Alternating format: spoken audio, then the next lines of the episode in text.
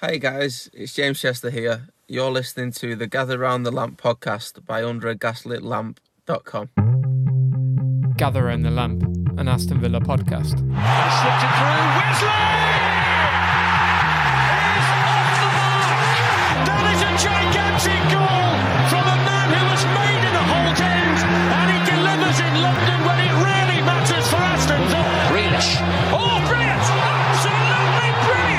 Helps it on to Tyron Mings and Konsa! Ezri Konsa strikes gold for Aston Villa! Hello and welcome back to Gather Round the Lamp, an Aston Villa podcast brought to you by underagaslitlamp.com. Today we'll be looking firmly in a forward direction as we celebrate our great club and our excellent group of professionals, players and staff who are fully committed and gearing up to the new season, as well as considering where some alterations to the squad may occur ahead of the transfer deadline. I'm Andy, and today I'm joined by Craig and our very own returning hero, Ashley Young-esque, Mr. Mark Jarobi. Hi everyone, it's great to have Mark back. I am not Mark, as you can hear. I am Craig. You can find me on Twitter at Craig Storrid. Looking forward to the new season and looking forward to talking to Andy and Mark today. What is going on, everybody? Very, very happy to be back on Gather Round the Lamp and Aston Villa podcast. Craig, it's good to see you. Andy, good to see you. And I'm ready to talk about some Axel Tuanzebe, and Watford's coming up right around the corner. Fans traveling to Vicarage Road. It's going to be a good time, guys. Yeah, definitely. And Villa finished their pre-season matches with a comfortable 3-1 win against Italian outfit Salernitana after the Sevilla match. Unfortunately, it was cancelled. It was meant to be played Saturday, but it was cancelled due to a COVID outbreak, apparently, in the Sevilla squad. But before the game, the news of another player returning to the club was announced as Axel Tuanzebe completed his loan move from Manchester United, which will be his third spell at Villa. In fact, he's already made more appearances for Villa than he has for Man United, the club that he's been at since he was 8 years old. Feelings on this one, guys? Well, this is contentious for me. We are ready for the Tuanzebe rumble. We've already had it off in the group chat, and now we're going to have it here on the podcast. So I am very probably in the minority here. I've also just said to Andy, I may be overreacting to this, so I accept that. But this is a deal that I really, really dislike, quite honestly. And it's not because I don't think that Axel's a talented player. I do. It's nothing against Axel. I want to be clear on that. Axel is a promotion hero and a very good player. He has a high ceiling, and he will be really great to have as backup to Ezri Konsa on the right side of Villa's two centre-backs. He knows the club, knows the manager, and I'm sure he'll slot in nicely, so no qualms with Tuanzebe, but let's be clear about that. But what I do hate is the deal. To me, it stinks of Championship Villa.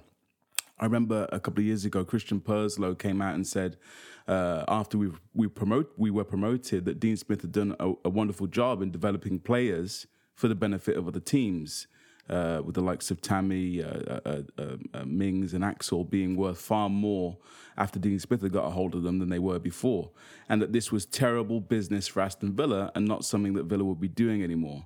So now here we are, 2 years later, Villa established in the Premier League, mid-table, just got 100 million in the bank for you-know-who. And we've also got these two amazing people in our recruitment department, in Langer and Mackenzie, who are working year-round to identify global talents. And instead of buying a player to come in and grow Aston Villa and grow for Aston Villa, instead, we've taken the lazy option, in my estimation, and invest another year in developing Axel Tuanzebe for the benefit of Man United. And we're also going to pay Man United another £5 million for the privilege of doing so. And I think, as you said there in your question, Andy, this is the third time, ladies and gentlemen, the third time Villa have loaned Axel. So now we must be spending at this point between 10 and 15 million pounds on loan fees and wages across these three loan stints. And we don't own so much as a hair on his head. Bearing in mind, for context, you know, I love context. Context is king. We bought Hause for 3 million. Konsa cost us just 12 million. So for me, the deal is absolute madness to spend this money again on a player that we don't own. And it's the very antithesis of what Villa are supposed to be about. And I think it's small club behaviour, quite frankly. Again, it's not about Axel. I like the player, but I hate this deal. I can understand you hating the deal, and I'm not going to argue about any of the points. I think you bring up some really, really awesome points, very pertinent ones as well, to really think about the small club mentality thing you were talking about. But I don't think this is as serious as that. I really think that it's just cover on the center back, third on the depth chart and the right back. You know, you're going to have Matty Cash there. You're going to have Frederick Gilbert there. You might need somebody that's, you know, going to stick around now with Kessler Hayden going out on loan to Swindon Town in League Two. But I don't know. I don't think it's very small club. And I understand we paid a lot of money for it. I just think that the big thing that you talked about was he knows the club. I think Villa kind of want to get, you know, they only want to bring players in that have that good personality, that know what's actually going on at Aston Villa and the trajectory we're going towards. He is a promotion hero. That kind of helps, obviously, with me. So I might be a little bit biased because those guys are all heroes in my mind. But the injury concerns for Tuanzebe are still there. But if he can stay healthy, ready, and fit, it's a pretty good loan deal for me. I don't think that he's going to see any kind of formidable time. But, you know, maybe it helps out to, you know, this is kind of the kind of depth acquisition, rather, that, you know, you can rest some players in early cup competitions and bring in Tuanzebe, bring in Courtney Hause, and maybe see, you know, so some of these players like Mings don't have to run around like crazy all the time. Andy, I know that you're a big guy on the, you know, Konsa Mings, but what do you think about Tuanzebe?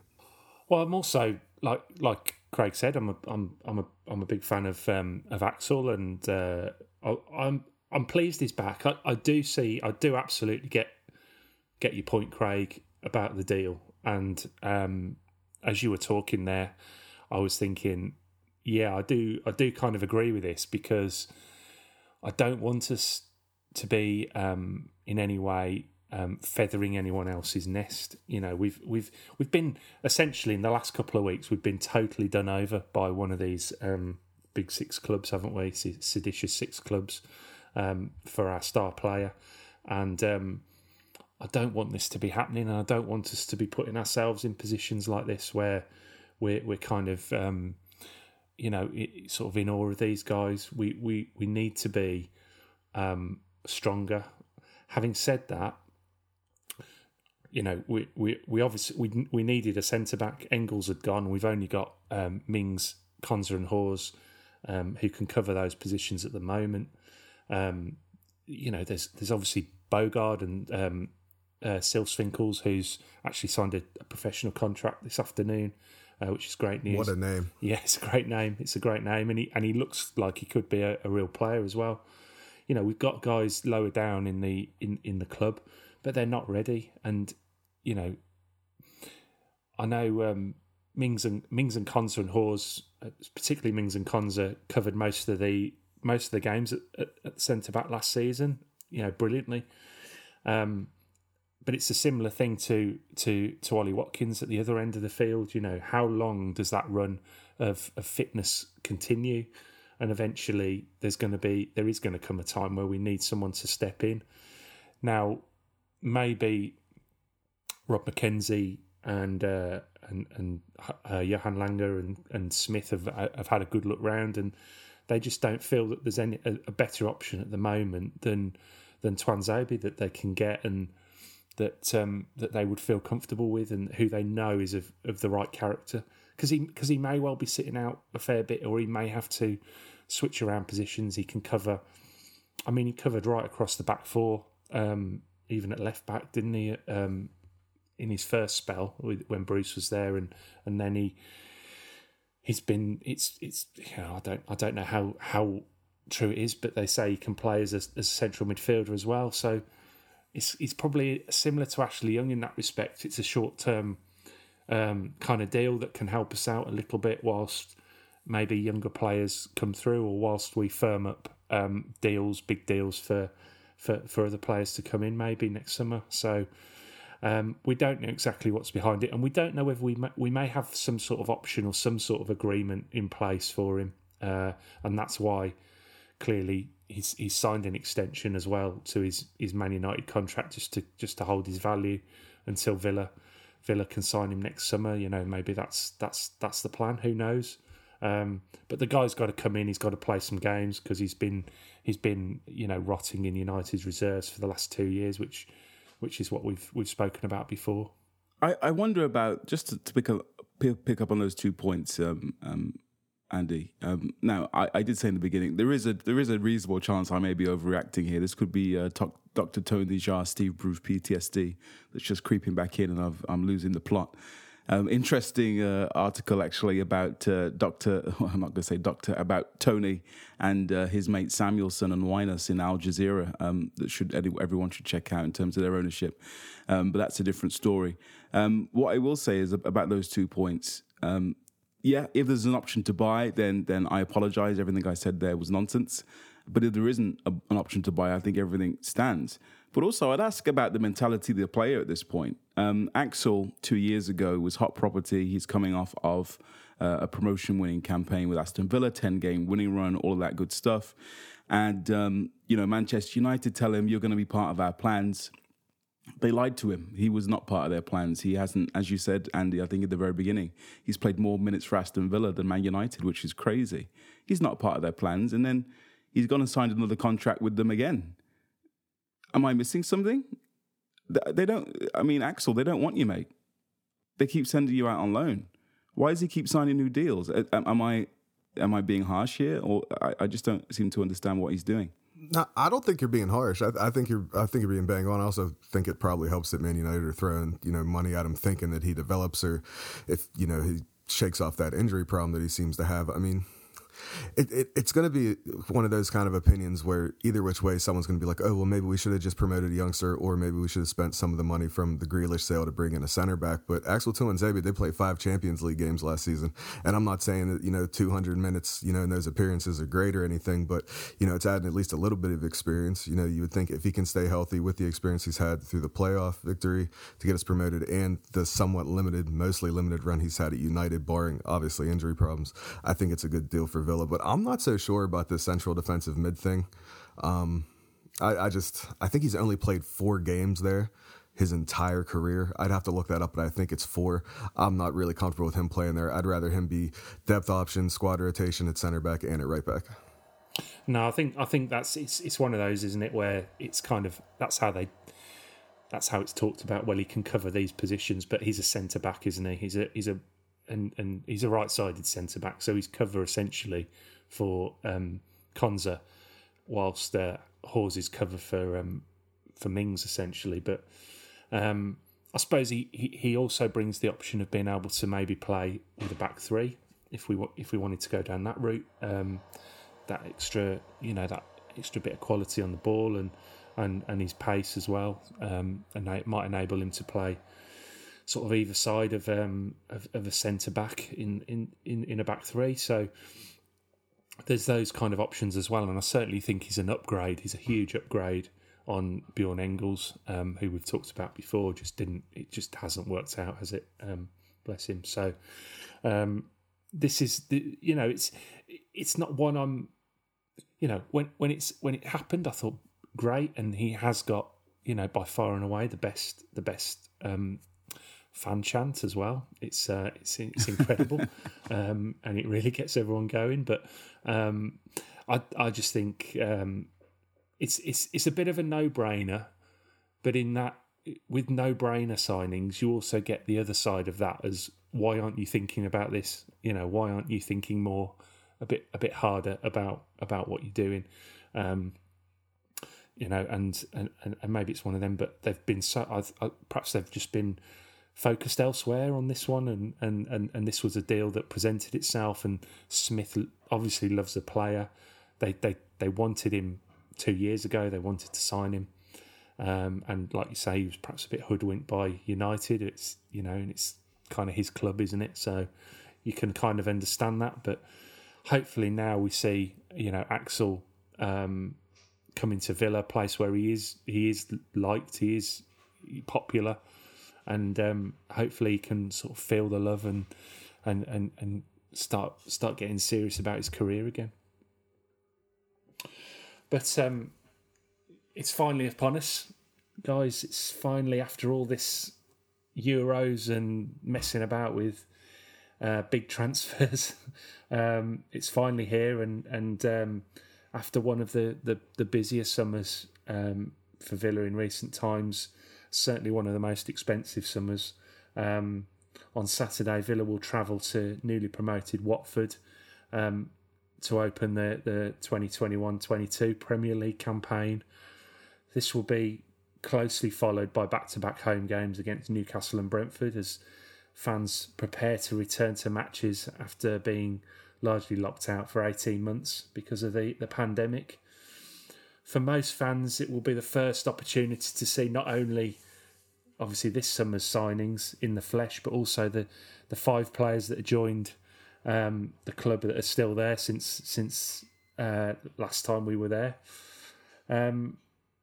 How do you sort of think the summer business this year compares to last year?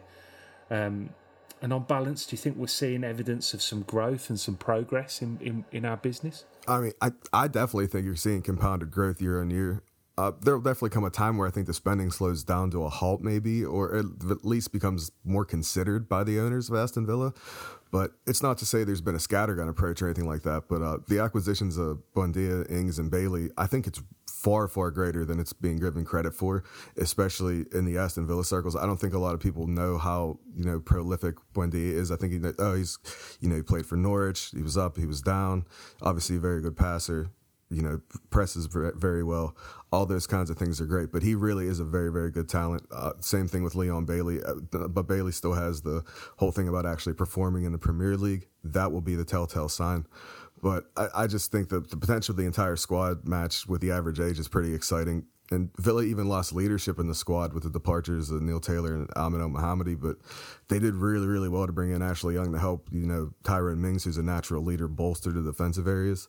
I think Villa do have a lot of talented players in their ranks, and they're very young. But I mean, who's a better finisher to learn from than Danny Ings? I don't know if you guys saw it. There was a picture of Tyron Mings having his arm around Brad Young, and Danny Ings is kind of walking side by side. I thought that was a really, really cool picture. It kind of just shows the little bit of leadership that's around these young players for Aston Villa. I think is really, really promising and really cool. But Ings and Mings will be very influential to this current squad. I still can't believe that Villa got that over the line. I know I'm not the only one surprised by it. Was anyone else surprised by it and how this transfer window has gone? I screamed. Yeah. I literally did a high-pitched squeal like a teenage child. And my wife was like, "Are you okay?" I said, Yeah, Villa have signed Danny Ings. Huh? Never mind. It was a short conversation. But yeah, I literally squealed. I was so surprised. I agree with what you're saying there, Mark. I think there are upgrades all over the field with this summer's acquisitions. As a pure finisher and goal scorer through the middle, I think Ings is an upgrade on Watkins as a finisher. Obviously, Watkins brings a lot else to the table. Buendia, certainly an upgrade on Ross Barkley, who we don't need to waste any more breath on. And Leon Bailey is streaks ahead of Daniel Bettridge's best mate, Trezeguet. Easy for me to say. And I think Ashley Young is a better fullback backup than Elmo and Taylor at this stage of their careers. And Axel, I agree, is an upgrade on Engels. As I said with Axel, I like the player, just hate the deal. So I think player for player, Villa have upgraded everywhere, which is fabulous. And not only that, on the positive side, you've just alluded to it there, Mark. We're so young. We can also look forward to improvements from the young players. So Cash, you would think now, having a season under his belt at the Premier League level, he should improve. Konsa still has levels to improve. As good as he was last season, there's still more to come from him. Sanson, I think lots of Villa fans are sleeping on. I think he could be something quite special. And even Mings and McGinn, both of those gentlemen, both involved in their first international tournaments, both played some good minutes in the European Championships this summer and might kick on a level too. Douglas Luiz, Emmy Martinez, they've both won the Olympics and Copa America with Brazil and Argentina respectively. So all of our players really should be kicking on a little bit. So the level should rise. But I have seen people arguing that that the fact that all these players have come in and that the overall squad is better means that losing our captain and best player is isn't a blow. It still is a blow. I don't agree with that. I think as good as our new players are, and as much as, you know, they're all going to improve, you can't tell me that the squad wouldn't be even stronger if we still had our managed to keep hold of our floppy-haired oil mascot. So hopefully we can kick on even without him. But I have to say, it is an exciting time to be a Villa fan, all things being equal. Bumfluff Baggio, I call him. Anyway, no, absolutely. I think on that, I think, you know, it feels like year on year since being promoted, the quality is rising, isn't it? That the profile of the player that we're targeting is increasing. So even last summer, there would have been very little opportunity, I think, for us to go and sign Danny Ings, particularly because mostly because we, you know, the wage structure wouldn't have allowed it at that time, I don't think, and that's why, you know, you can't just. People say, "Well, go into the Premier League and then and spend the Sky money on Premier League quality players." Yet you have to kind of build it and grow it, don't you? So it doesn't sort of collapse in on itself. And, you know, certainly 2 years ago, there'd have been no chance, and that's why we ended up with Wesley, and probably not Tammy Abraham at that point. But I do feel, looking at these players, and I was thinking about this earlier, you know, Ings is, for me, a sure thing. He's a sure bet. He's going to score goals, and he's, you know, hopefully, I look at him and Watkins, and I think if they play together. In some way, in whatever formation, I just think there's so many goals in that partnership, and I also think Buendia is having done it. He's done it before, although his club got relegated. He has performed at this level before, and I think he's a fairly sure bet as well. Ashley Young, you will get what you get from Ashley Young, and it's, you know, it'll be lovely to see him back, and I'm sure he'll do really well. I think it's probably Leon Bailey who is the wild card, really, a little bit. But we say wild card, but was it you that said last week, Craig, that, you know, Chelsea and City were looking at him for 80 million not that long ago? Yeah. So to get him for, and I mean, this is a guy that's had a huge reputation for a number of years, and he's been a bit off the radar, perhaps in the Bundesliga. But, you know, this is an incredibly exciting player. You know, he is like I was going to say, like shit off a shovel. You know, he is really, really fast. And, I said last week, I think he has the highest ceiling of all of our signings. But I also said last week, and I'll reiterate this week, I think it's going to take him the longest to settle. I don't think we can see the best of, expect to see the best of him until probably 2022, the beginning of January, February, once he gets his feet under the table.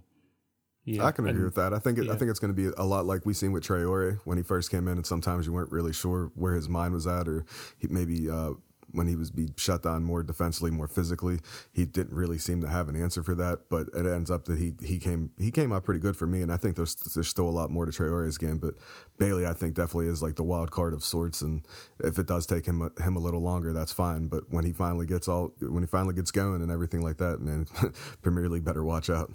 I agree. And I agree with you, Andy, about Ings as well. I think he is a sure thing. I watched the Salernitana game on Sunday morning, and Ings is so sharp. It is silly. Like, he is doing things. His movement, he is fast. He's a lot faster than I thought he was, especially after, over the first kind of 10 yards. He is quick, and his speed of thought is quick. Some of his quick interchanging around the box, how he's able to get his shots away.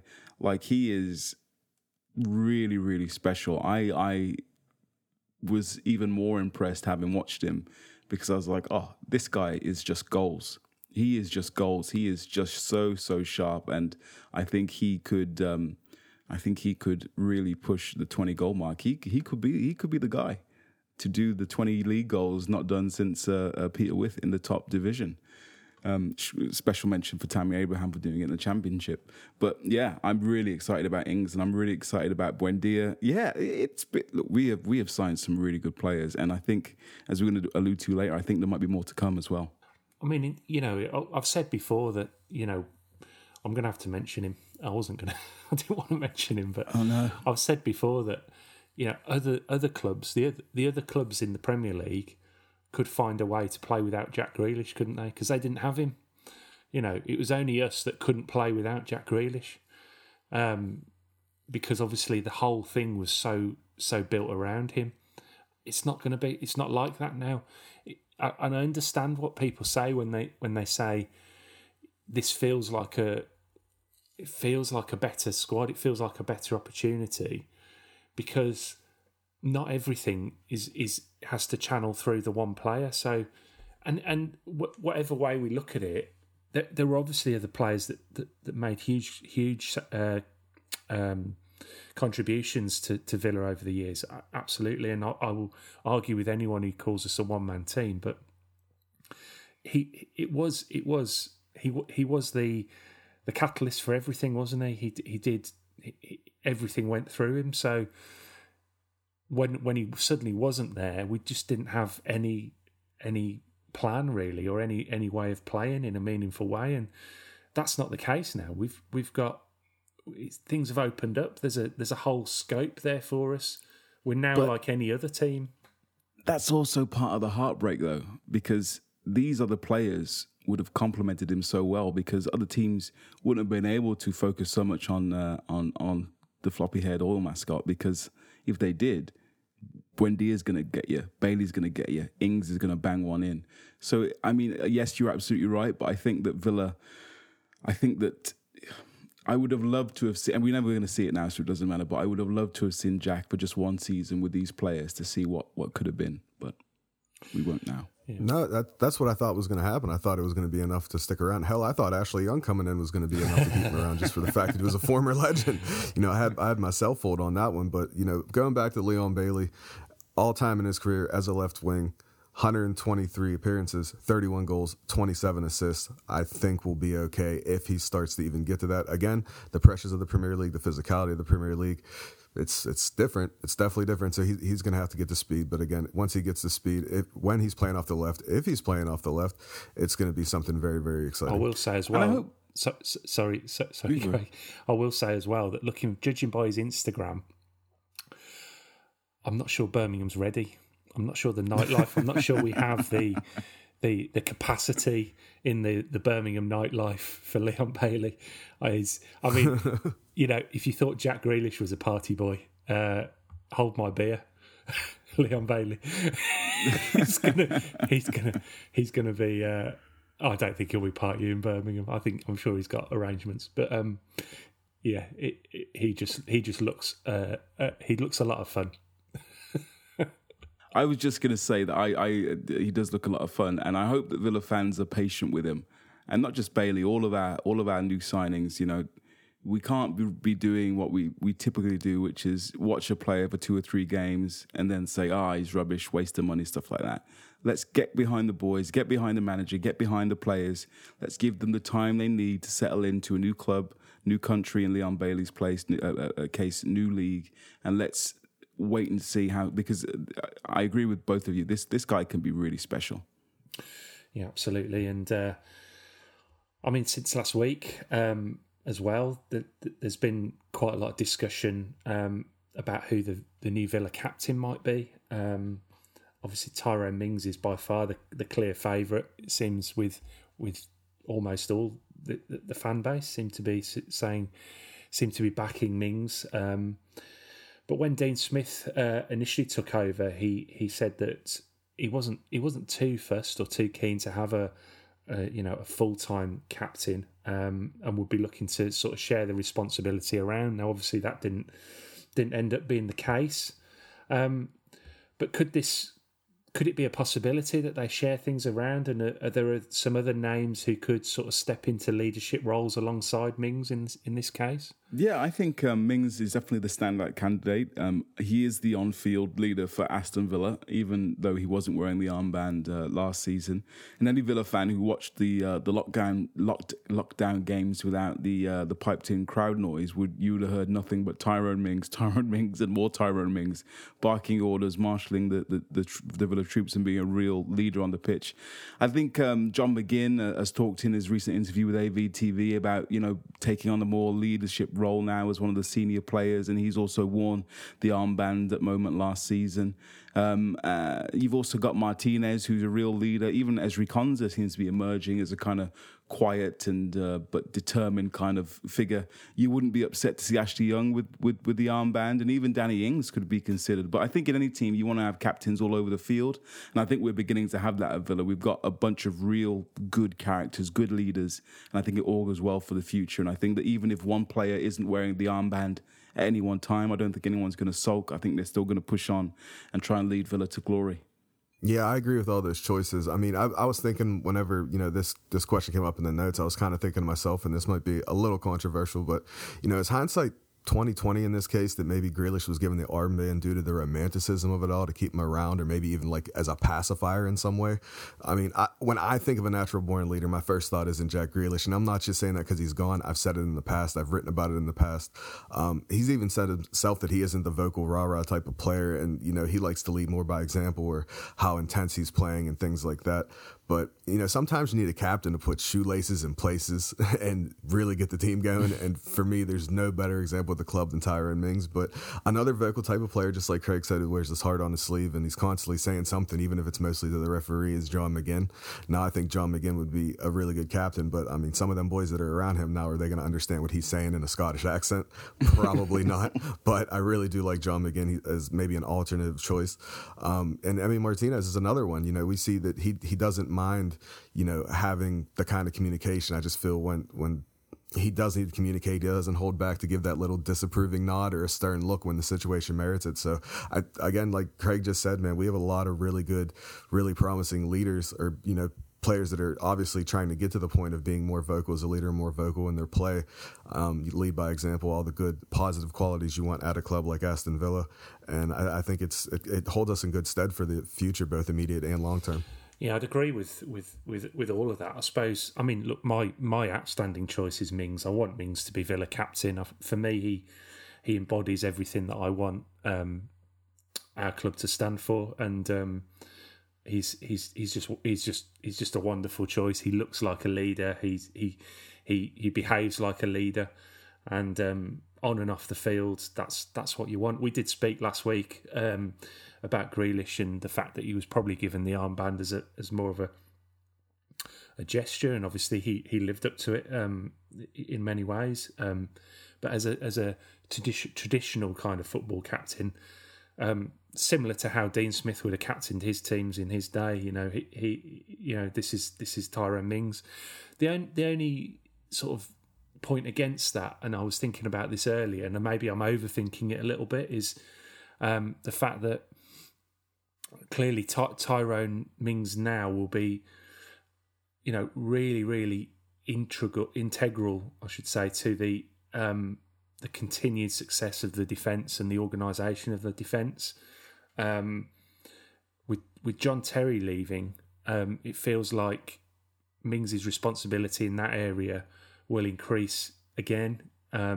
It's always been there, obviously, but it will increase again, and he will have to be the kind of defensive orchestrator or sort of coach on the field for the other guys, and whether having the captain's armband on top of that, you know, is something is a bit much. But when I think about it, I think actually, you know, it doesn't really matter. I just think he rises to every challenge, doesn't he?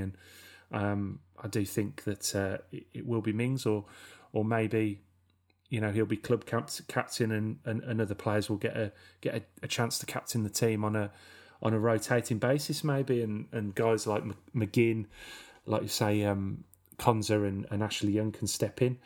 Never a goalkeeper for me, sorry. not having on. Yeah, that's what I was going to say when I was talking about it. I know that splits opinion right down the middle, because there's only a few goalkeepers that have been able to pull it off. The fact that Hugo Lloris has been Tottenham's captain while Harry Kane's been there, I always forget. I just assume Harry Kane's the captain of Tottenham, whether he will be for much longer, but he must be. I mean, there's obviously reasons for it, but not for me. I'm not having goalkeepers as captains, but you know, he's there to stop the ball going in the net. That's his job. Speaking of balls, Craig. Yeah, probably time for a word from our sponsors, Manscaped.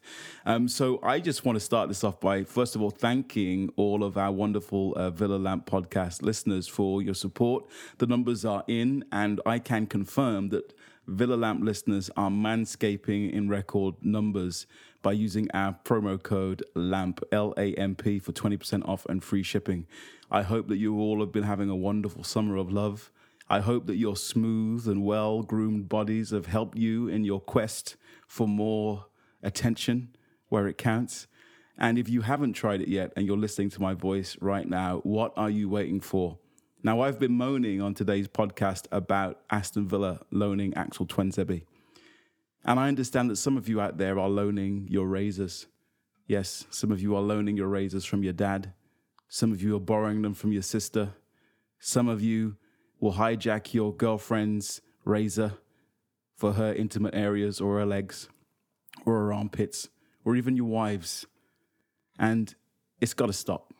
There's no need. Just like Aston Villa shouldn't be loaning players anymore, you, Villa Lamp podcast listener, should not be loaning razors anymore, especially when you get 20% off and free shipping with our promo code LAMP, L-A-M-P, at manscaped.com. You can get yourself the ultimate male hygiene bundle. Get yourself the skin safe even ceramic blade so you can shave your intimate bits. Stop being a thief.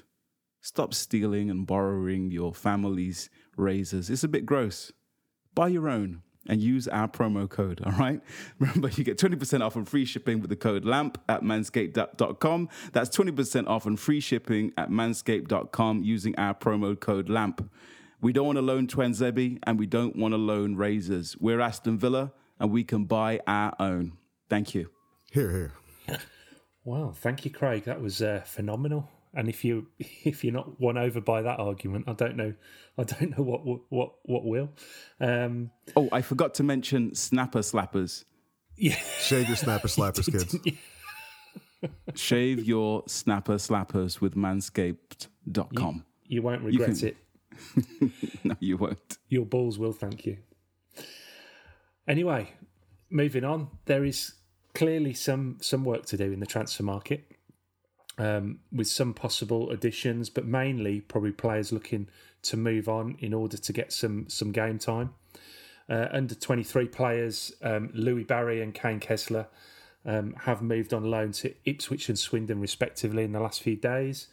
But looking at the senior squad members, who do you think might be heading for the exit door before the 31st, either on loan or of course, permanent deals elsewhere? I've seen a few people say that they would like to see Jacob Ramsey depart on loan to get major minutes in his development and experience, but I'm not sure that's in the cards for Villa. I do personally think that Conor Hourihane may be going to pastures new, but we'll get into that in a little bit. I got a whole little spiel about that. I don't realistically think any other players in a supposed senior team are out the door unless a giant fee comes in that you can't say no to, but I really don't anticipate that. Some teams are, you know, sniffing around maybe some of our younger players for loan, obviously, but I don't see any like straight up permanent deals being made for outgoings from now until the 31st. So I don't know. I think Keenan Davis probably would have left on loan, but he's picked up another knock. I literally have kitchenware that's older than him that is still working after all these years, and he just seems to be about as delicate as a flower. So I wish Keenan all the best in his recovery, but I would have loved to see him healthy enough to go out on loan. I think he was supposed to go to Stoke. One of you guys might be able to correct me on that. I think it was Stoke he was linked to, but with the the injury now, he's not going to be able to go. Maybe he gets one in January, depending on how things are going. But I don't know. I really don't see anybody leaving. Craig, you seen anybody out the door? Well, yeah, I'm surprised that Conor's still here, to be honest. I thought that there'd be a feeding frenzy around Conor Hourihane for all the top championship teams pushing for promotion. I know there's obviously some financial challenges, but, you know, Conor's 30 or 31 now at this point, only 1 year remaining on his contract, so you wouldn't think that Villa would be asking the moon for him, but it could be a wage issue, so I'm surprised that Conor's still here. But I think the main fall guy who might be leaving is Wesley. I think, Mark, you have spoken with the most authority out of all of us here on the Villa Lamp podcast about Wesley's injury and the how he might not ever get back to the level he was at before, the recovery, the seriousness of that injury. And I think reading the tea leaves, it does seem that Dean Smith and his team were going to give Wesley this preseason to prove himself. And it would seem, and again, I use the word seem strongly because we don't know for sure, that a signing of Ings might suggest that Wesley has not passed that test, sadly. So I think that Wesley won't be sold. I think he's going to have to demonstrate his fitness before someone's going to come in and bid for him. So I do hope that Wesley can go out on loan. That Davis injury could be the catalyst to facilitate that happening, because we know where Davis can stay as backup to Watkins and Ings rather than Wesley. And I just hope Wesley can get a run of games, because we talk about it every week. What a horrible challenge, what a horrible injury. And I hope that Wesley can go get a run of games somewhere, not even for Aston Villa's sake at this point, just for his sake. Yeah, I totally agree with that. I think it's absolutely heartbreaking when you look at it, what's happened to Wesley. And look, we go on about we talk about Ben Mee, don't we, and the challenge, but you know, it really has, you know, ruined his career. Whether he would have made it as a Premier League striker was open to question anyway, but it just feels like it's worlds away from him now. You know, and that red card I mean, who gets sent off in a pre-season game? It's just it's just doesn't seem to be working out for him. And look, you know, we may have to just give him some time, and maybe, you know, going to pastures new, even if it's a, you know, some sort of loan, you know, back to Brazil, somewhere where he knows, somewhere he feels at home and comfortable. That might be the answer for him. I do feel that we kind of we need to. There are some times where we need to act in the best interests of a player. Of course, you know, we've made a huge outlay on Wesley, £22 million, which was a transfer record for us at the time. But I think you've just got to try and facilitate some sort of progress for him. Otherwise, he's just going to stagnate. You know, if he doesn't start playing games soon, he's just never going to get back to any kind of fitness or sharpness. And I really want him to have that. Possibly not now, but I mean, he may have missed the boat when it comes to Villa. We may have sort of motored on past him, really. But yeah, I want to hear what I want to hear is some news that he's got a really good loan deal, which is going to help him progress somewhere where he's going to be. Looked after, and you know, yeah, I really hope that happens. Mark, what were you saying about Conor? Oh, my thing with Conor was just, I mean, it was leading into our next question here, basically. Oh, okay, sorry. You know, yeah. So I mean, if you want to go ahead, I didn't want to jump in front of you. No, carry on. Well, it's just the whole thing of being linked with Lens midfielder Cheick Doucouré for around $15 million, and are we still lacking? Is there anyone particularly like to bring in, or do you think we're done for the summer? For me, I think that the Doucouré link is really exciting, and I'd like to see it happen 100%, but I do think it's at the expense of Conor Hourihane. I have a feeling if Villa do bring in Doucouré, he's likely the odd man out. That's just the way it goes. It's very sad, but you know, now isn't he the most senior player at Aston Villa, at least consecutively, you know, other than Ashley Young, obviously leaving and coming back. I think Steer, yeah, I think it is Jed Steer. Conor's on the list there for sure, and you know, there's a load of clubs that would like to have a free kick specialist like Conor in there, you know, in their squad, especially in England. And I'm sure it wouldn't be difficult to offload the experienced player for a decent enough fee. I don't think you're going to get anything fantastic for him, but at least maybe get something. You know, and that comes with the midfield and talking about Hourihane. People are still forgetting, like Craig said, about Morgan Sanson, and I don't think we've seen any kind of positive minutes from the Frenchman just yet. I just think that, you know, Hourihane's probably most definitely, it would confuse me if he's actually sticks around past August 31st. I would just wonder, like, where do you see this happening? Or do you maybe think that you know, you couldn't get James Ward-Prowse, so maybe you get like the beta version of James Ward-Prowse to stick around, because you have all these skillful players now that like dribbles, that like taking men on one-on-one. Obviously, that'll lead to fouls. But does Connor actually start over John McGinn, Douglas Luiz, Marvelous Nakamba? It's a bit of a head-scratcher for me. I just think the club has outgrown Conor Hourihane, but I've spoken enough about it and read enough about it that I do love him and, you know, thank him for what he's done at his time at Aston Villa. I love him. I love him too. What a guy, Conor Hourihane. And wherever he goes, he will go with our blessing. I think universally almost in Villa fans, I don't think too many people have anything bad to say about him. As for the you mentioned Ramsey earlier, Mark. I was really interested to see Ramsey in that deep-lying kind of playmaker position, and he was doing those driving runs from deep against Salernitana, and he's played that a couple of times for Villa last season where he was a bit deeper. I don't think Ramsey is a number 10.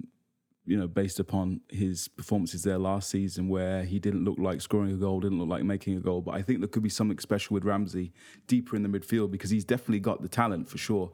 And I agree, I don't think he should be loaned out. I think he's part of our first team setup. But yeah, there isn't room for all these players.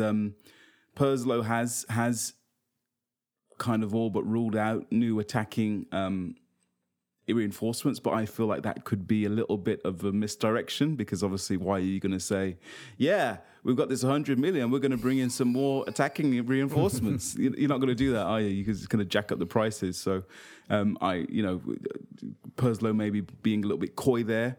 The James Ward-Prowse is a really interesting one. So I tweeted about this the other day.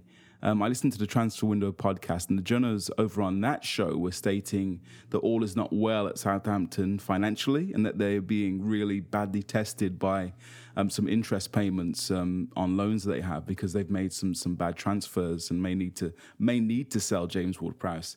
So there's certainly no smoke without fire there, and I think he would again improve the Villa first team. Don't ask me who he replaces, because if I tell you who I think he replaces, everyone's going to get very upset with me. But I think that James Ward-Prowse is a steady Eddie kind of Premier League performer, but where he does excel, as Mark alludes to, is set pieces, where he is genuinely and statistically one of the best the Premier League has ever seen. I saw an article about it where he is literally better than Beckham in terms of his free kick goal-scoring exploits. It's ridiculous what he's able to do. So I think you can't ever turn your nose up on a player without that kind of skill set. And the Doucouré rumours have been coming around. They follow the Sarr rumours from earlier in this window. And I think that Villa do need a number 6 who can destroy and progress the ball. And I think we will sign a new number 6 for sure.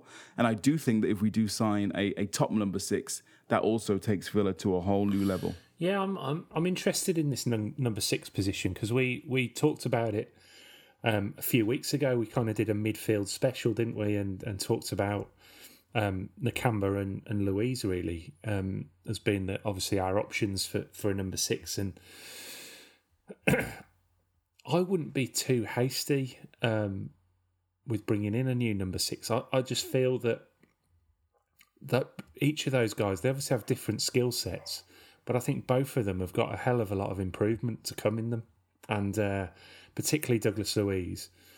Now I wonder, there has been rumours around Dougie and going to Roma, I think. I think Jose Mourinho is interested in him, as he is interested in El Ghazi by all accounts as well. And he's looking to sign Tammy Abraham. We read today for 34 million. So that's, you know, he's obviously looking at our championship team, that 10-game run, and he's thinking, I want a bit of that. But Oddie didn't want to loan Axel, though, Andy, true, right? Yeah, no, he obviously knew he was up against it with that one. But he's got Chris Smalling there, hasn't he? So maybe it's maybe that's enough for him. There you go. But yeah, I think I mean, I have to say I know very little about this Cheick Doucouré, I should say. He's another one. He's like Pape Matasar, who we were linked with earlier in the window, who. Again, I didn't know anything about, but a lot of people on Twitter are very keen on him, and say that he's certainly one who's going to be a great success. I mean, do you know much about him, Mark, at all, or Have you heard much about him? No, I haven't really heard much about him at all. I just looked at some of the stats, some of the things that he's good at, some of the things he's poor at, but that's not enough for me to make any type of definitive conclusion on the player. But from people that, you know, I've looked up on Twitter and talked about it, their actual Lens supporters, they think that he would slot in nicely the Premier League for his physicality. So, you know, if he's a little bit more physical, we can add that to the midfield. And it's not to say that Douglas Luiz can't be that player. It's not to say that Marvelous Nakamba. I just think that he's not that kind of physically grueling player as far as, you know, getting pressured or anything like that. He's, you know, very smart, very quick, reads the game well. So, yeah, I would be excited to see someone come in who the coaching staff want to come in. I mean, got to remember at one point in time, the goal of Conte wasn't a worldwide entity. You know, and with Mackenzie, you know, and Langer, you just never know. So why would they've given me no reason to distrust them as of now. And the other thing is, this lad is 21, by the way. So just because he's coming in doesn't mean he's necessarily coming in to start. You know, the idea is, I think, as you get more established, you can bring players in, you know, unlike when we first came into the Premier League, where everyone had to come in and everyone had to play because we had no players. So there was no betting in process for anyone. It was like, here you go, welcome to the Premier League. Now go and try and keep us up. Thank you. And it was really, really hard. Whereas now we can bring in a 21-year-old hypothetically like Doucouré or a youngster like Sarr, the two that we've been most closely linked with in terms of that number 6 role. And we can give them a year or two to bed in, play them here, play them there, play them in the cup. We're not going to depend on them straight away to be starters for Aston Villa, which is exactly where you want to be. And if you have players with the upside, like a Doucouré might have, or like a Sarr might have, involved in your project, for want of a better word, although I'm getting a little bit annoyed with the word project after last week. No prizes for guessing why. We can definitely start to build from a position of strength, you know, which kind of also ties into my Tuanzebe thing, because I feel like we could also have had a centre-back who would be coming in as a Villa player, wouldn't need to be starting right away, could bed into the country, bed into the team, play some cup games, and then maybe be an asset moving forward. But anyway, I've beaten that to death. So I'm excited about the Doucouré links. I trust Mackenzie. I trust Langer. And remember, kids, these players do not necessarily need to be starters right now. They can bed in and build and grow Aston Villa Football Club. I think that's absolutely correct. And, you know, I think, Mark, what you said as well about Mackenzie and some of the players he's unearthed over the years.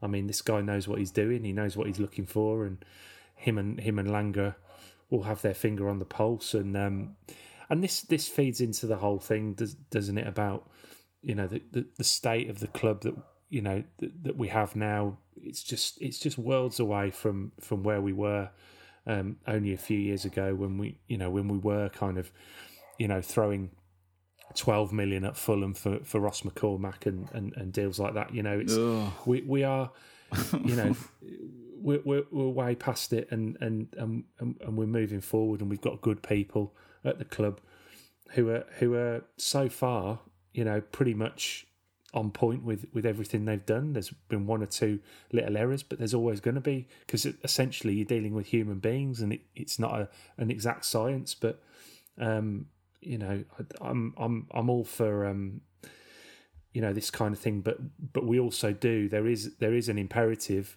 having sold Mr. Bumfluff. I shouldn't call him that, really. Having sold him, you know, we do need to hit the ground running. You know, they need supporters on side, and they need to start with a couple of wins and some good performances, and just to get everyone sort of used to the idea that there's life after Grealish, and that we can move forward. And the excitement's there. You know, the fans are really up for the season. I thought there'd be a real slump in the mood after last week, but I haven't noticed that at all.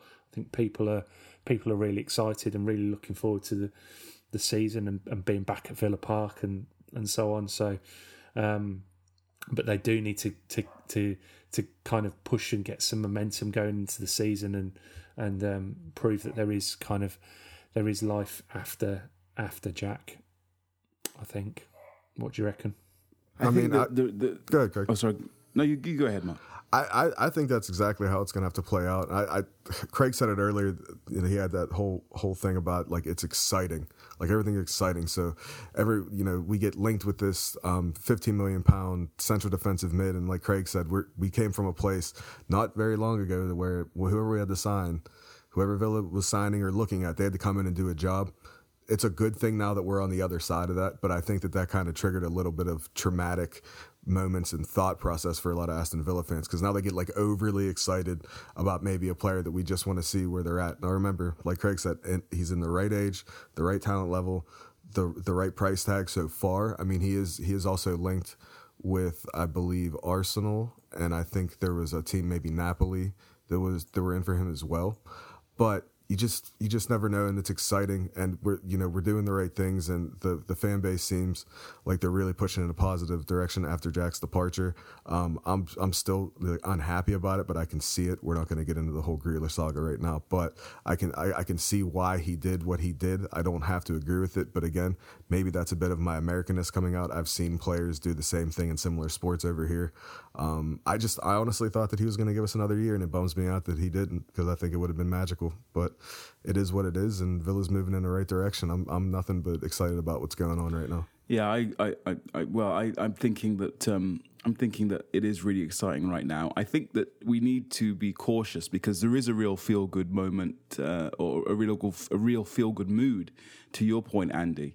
But I'm slightly concerned about the Watford game and the Newcastle game, because I think they are potential banana skins, and the reason that they're banana skins is because I look at Villa's pre-season, and I think it's been absolute chaos. It's been absolutely messy, as you know. Well, there's lots of messy rumors.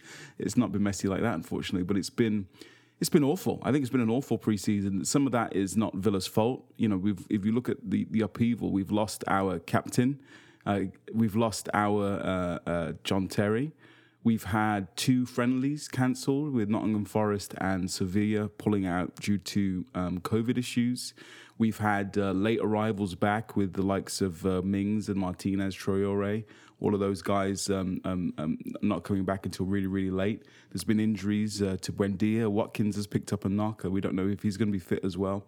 So it's been really kind of a stop-starty kind of pre-season. So I'm not expecting Villa to turn up at Watford on Saturday and be the finished article, because I just think the preparation's been poor. And not all of that is Aston Villa's fault. Some of it's just victims of circumstance. So I do hope that we can keep the momentum. I do hope that even if we don't have a positive result against Watford, who will be in front of their home fans for the first time in however long, returning to the Premier League, they'll have their tail between their legs. Troy Deeney, we know, loves a goal against the Villa. So I hope if that result doesn't go our way, that we don't throw the baby out with the bathwater, that we have patience and understand that we still have some real exciting times moving forward. But I think that the fans are hopefully going to be patient with this now, because it is going to be a different thing, because there's going to be a big change on Saturday when we line up for the first Premier League game since, I don't know when, 2015, 2016, without you know who. Yeah. Sorry, Andy, I was just going to say, just to your point about Watford, they haven't had it any easier this preseason either. They went 0-0 with West Brom on the 24th of July. 3 days later, 1-1 draw against Stevenage. And then their next three preseason games got cancelled against Barnsley, Nantes, and Udinese. And the last game they played would be a week until the Watford game we play this weekend, and they lost 3-1 to Crystal Palace. So they haven't had it easy either. But I'm hoping that the cream rises. You know what I mean? We definitely have a better team than Watford. Even though they've made some decent signings, some experienced heads are coming in a little bit, but I think that they've had it just as rocky as we did. But I can see your little bit of nervousness with this and Newcastle being the banana peel, Craig. So with the Watford game in mind, I mean, you know, looking ahead to it, how do you see us kind of lining up? Do you think there'll be any surprises in that lineup? Do you think we'll go with a different system? Obviously, we're not sure who's available. We know Leon Bailey's not available. I believe he's still quarantining. We're not sure about Ollie Watkins, whether he's fit and ready. How do you see us lining up, and you know what's the formation?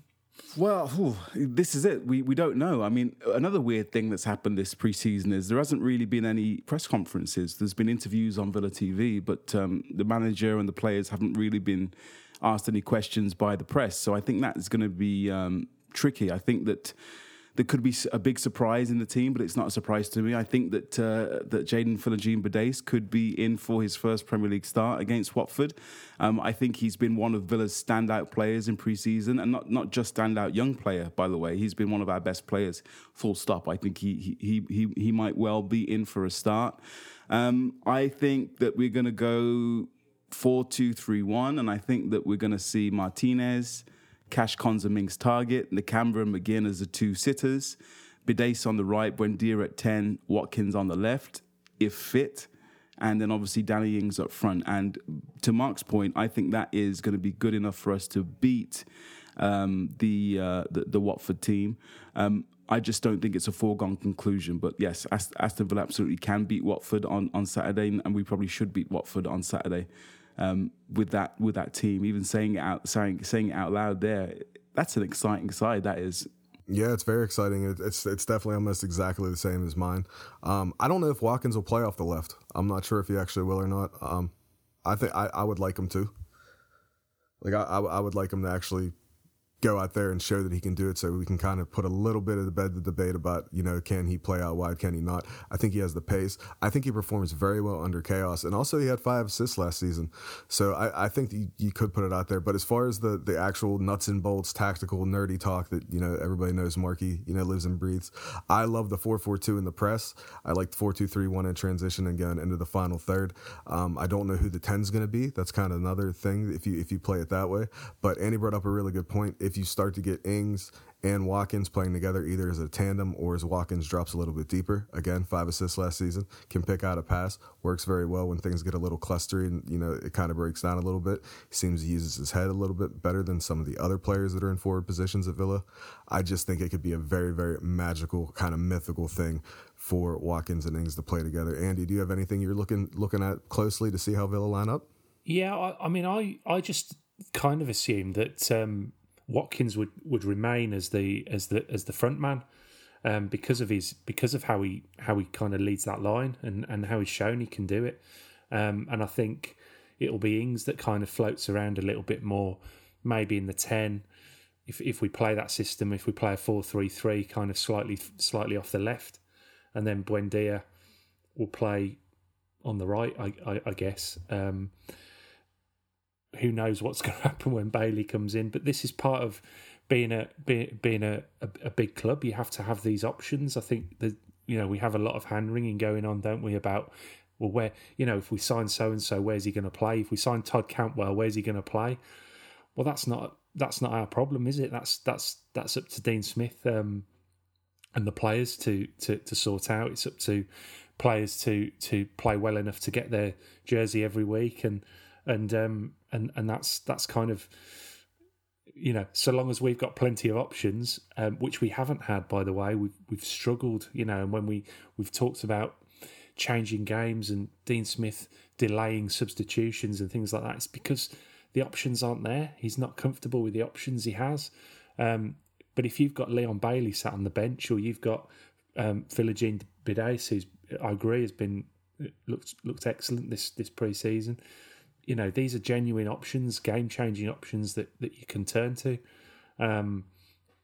So I think, yeah, I think I would say, I would have your beautiful baby boy Anwar Al Ghazi keeping his place on the left-hand side on Saturday, and I'd probably go Buendia on the right with Ings just behind Ollie Watkins.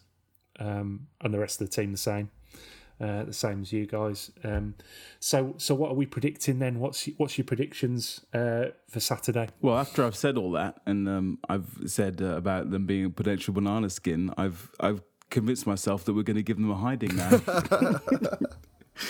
So I'm going 3-1 Villa with Deeney to get a consolation goal, just because Deeney does that.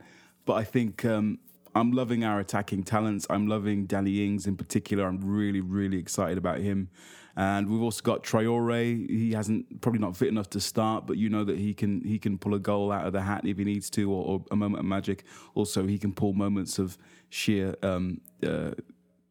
frustration out of the hat. So yeah, 3-1 Aston Villa, 3 points on the opening day. Job's a good one. I'm going for a little bit different. I think Watford's going to have some problems going forward. I think it's going to be 2-0 to Villa. I think Will Hughes is going to give a penalty, and I think Anwar Al Ghazi will be the first goal of the season for Aston Villa from the spot. Oh, fabulous. Fabulous. We like that on this podcast. A bit of Al Ghazi love. I'm going to say 1-0 Villa. I think it'll be a bit of a cagey one, but I think we'll win, and I think Danny Ings will get the winner. And we'll all be delighted, and we'll all be heading down to Villa Park the week after with a spring in our step. But thanks, Craig and Mark, for joining me today. It's been really great to finally look ahead with a little bit of something we can predict, something a bit more tangible. Can't believe that the season's ahead. Look, if anyone's going to Watford, have a great day.